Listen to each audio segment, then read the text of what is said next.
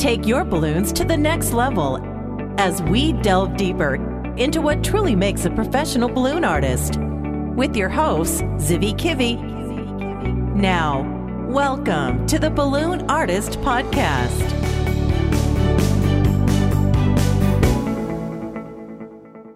And we're back to the shop talk with Raquel Porter. And today, a very important topic of simplifying your designs and reducing labor. Take it away, Raquel.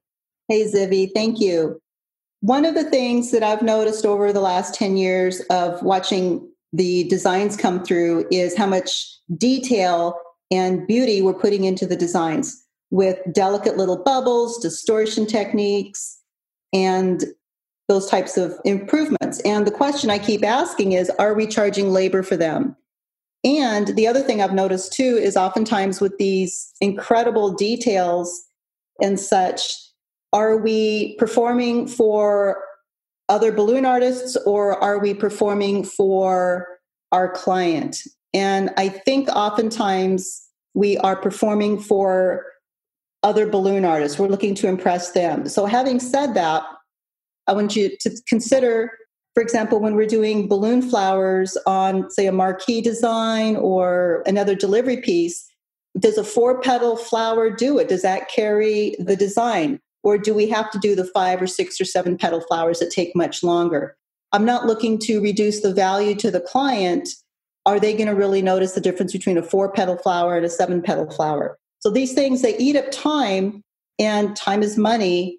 And I'm focusing on the time because I've, I've noticed that instead of thousands or tens of thousands of dollar jobs that we used to get, we are now dealing with 20, 30, 40, $50 jobs, maybe $150, $200 jobs. The price points have gone way down. So we're doing more jobs for less money. So whatever we can do to tighten up the time we spend on each one, the better. We'll be able to service more customers, we'll be able to get more deliveries out there, and we'll be more profitable. And sometimes it's not going to be affecting the end result in a way that is significant at all. The customer will not even notice. And you're going to be able to serve the client faster, save time, use the time to spend time with your family, use the time for education, use the time to serve other clients. But you need to be a little bit mindful because of those reduced prices everywhere as a result of this pandemic and the fact that there's less events and less demand. We need to be mindful and work on quantities basically. Exactly. And understand that you are not creating the design for you you are not creating the design for your balloon community you are creating the design for the customer and the customer doesn't walk through our competitions and they're not on our Facebook group seeing what the state of the art of the balloon industry is. So, one of the other areas that I'm seeing a lot of people struggle in are with the marquee designs, the large foil designs that we're putting up outside with the numbers and all the little balloons. The design itself looks best when there are a lot of embellishments on it. If there's not a lot of embellishments on it, it tends to look kind of clunky and chunky. So I've noticed that the large outdoor foil designs, the industry is kind of moving away a little bit from the marquee designs, moving towards one that has the magic arch base, and then we're putting more foils on that. So that is a huge time saver. It's still large, it's still colorful. The customer still thinks they're getting a great value because of the size of it and you're not putting in a ton of little details. All those details just take up a lot of time. So, the direction that I'm recommending to people who ask me is to show fewer options on your website or in your social media and to go modular. So, if you have three or four styles of deliveries or styles of sculptures or what have you, maybe the bases are all identical and the overall design is similar and then it's just a few details that change.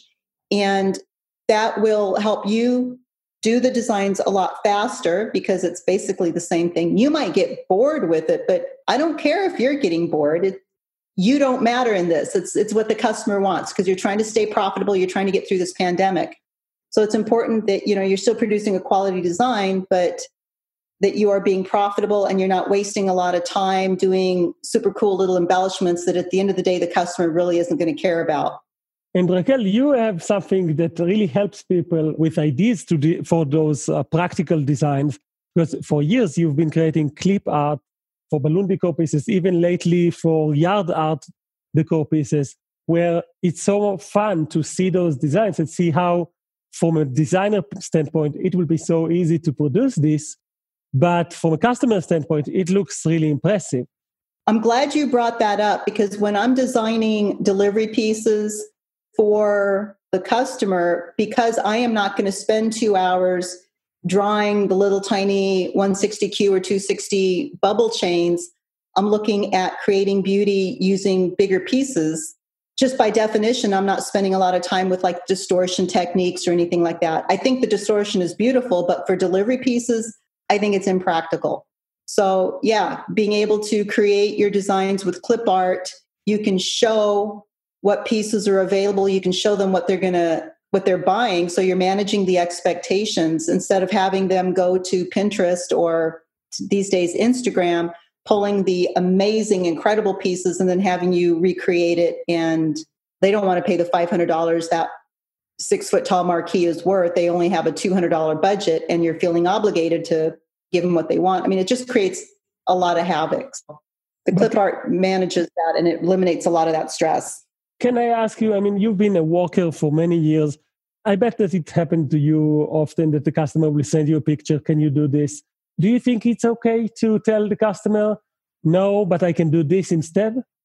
Yes, I do. The way I've done it in the past, especially in my early days when I wasn't quite as skilled as I am now, customers would send me things that they would find from artists that have been doing it for 20 years longer than I have. And the first thing I would do is I would compliment them. I would say, wow, that is just an amazing piece. What is your event? And they would tell me, this is my event. And I would ask, where is it? I would do the interview questions. And while they're answering my questions, I'm thinking in my head, okay, what can I create their thing? And I would redirect the conversation to something that I could do well, that I could make it look well. And I would ask them to send me a picture of the venue, wherever the event is going to be. And I would tell them, I'm going to mock up what I want to do for you so you can see what I'm talking about. And I would do that. And because it was their picture with the balloons and their colors, they thought that was just amazing. And I could sell classic decor. You know, nine times out of 10, they would go with the classic decor. Wow. And you actually have a YouTube channel showing the entire process of how to create these. And also, there's a website, balloonartclipart.com, where you can see all of these clip arts and learn there as well of how to make those clip arts and how to use those clip arts. But one additional tool that many people that you've taught in this industry are using is a balloon menu. So the customer calls you and says, Hey, can you do this? And you can ask for permission. Wow, that is pretty, but can I send you my decor menu? And they will agree. And then you send them your decor menu. And guess what? The customer now is going to choose from the menu because that's how you've directed the conversation. Especially when they're looking for things that are very expensive and they have a lower budget, sending them a balloon menu allows them to shop within their price range without getting into that uncomfortable position where you're feeling obligated or pressured to do a lot of decor for less money.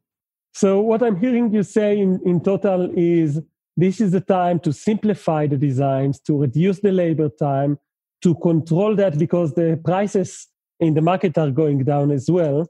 And there's all sorts of ways to do that. Any final tips? Yes. So when I'm talking about lowering prices, I'm not talking about selling that column for less money. I'm talking about showing designs that don't cost as much.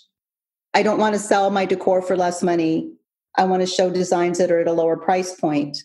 And I don't want to donate my labor in creating really cool embellishments because that's what I want to do. And I get bored creating classic balloon columns all day long. Just getting into that mindset that it that my boredom doesn't matter. It doesn't matter that I'm sick and tired of making the same thing all the time. It's about being a business owner, it's about making money, about making profit, about getting through the pandemic and then moving on from there. Yeah, and sometimes we have to say goodbye to a design that we really love and appreciate.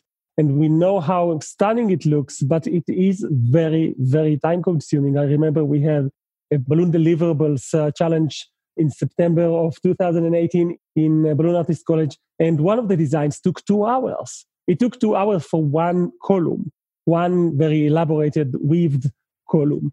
And it didn't make any sense to suggest to people, make this one for free for marketing purposes, when at the same time there's another column at the same challenge that takes 10 minutes. And it's very, very impressive either way. The customer don't have any idea that all of this weaving is actually taking a lot more time. Exactly. You illustrate the point very clearly there.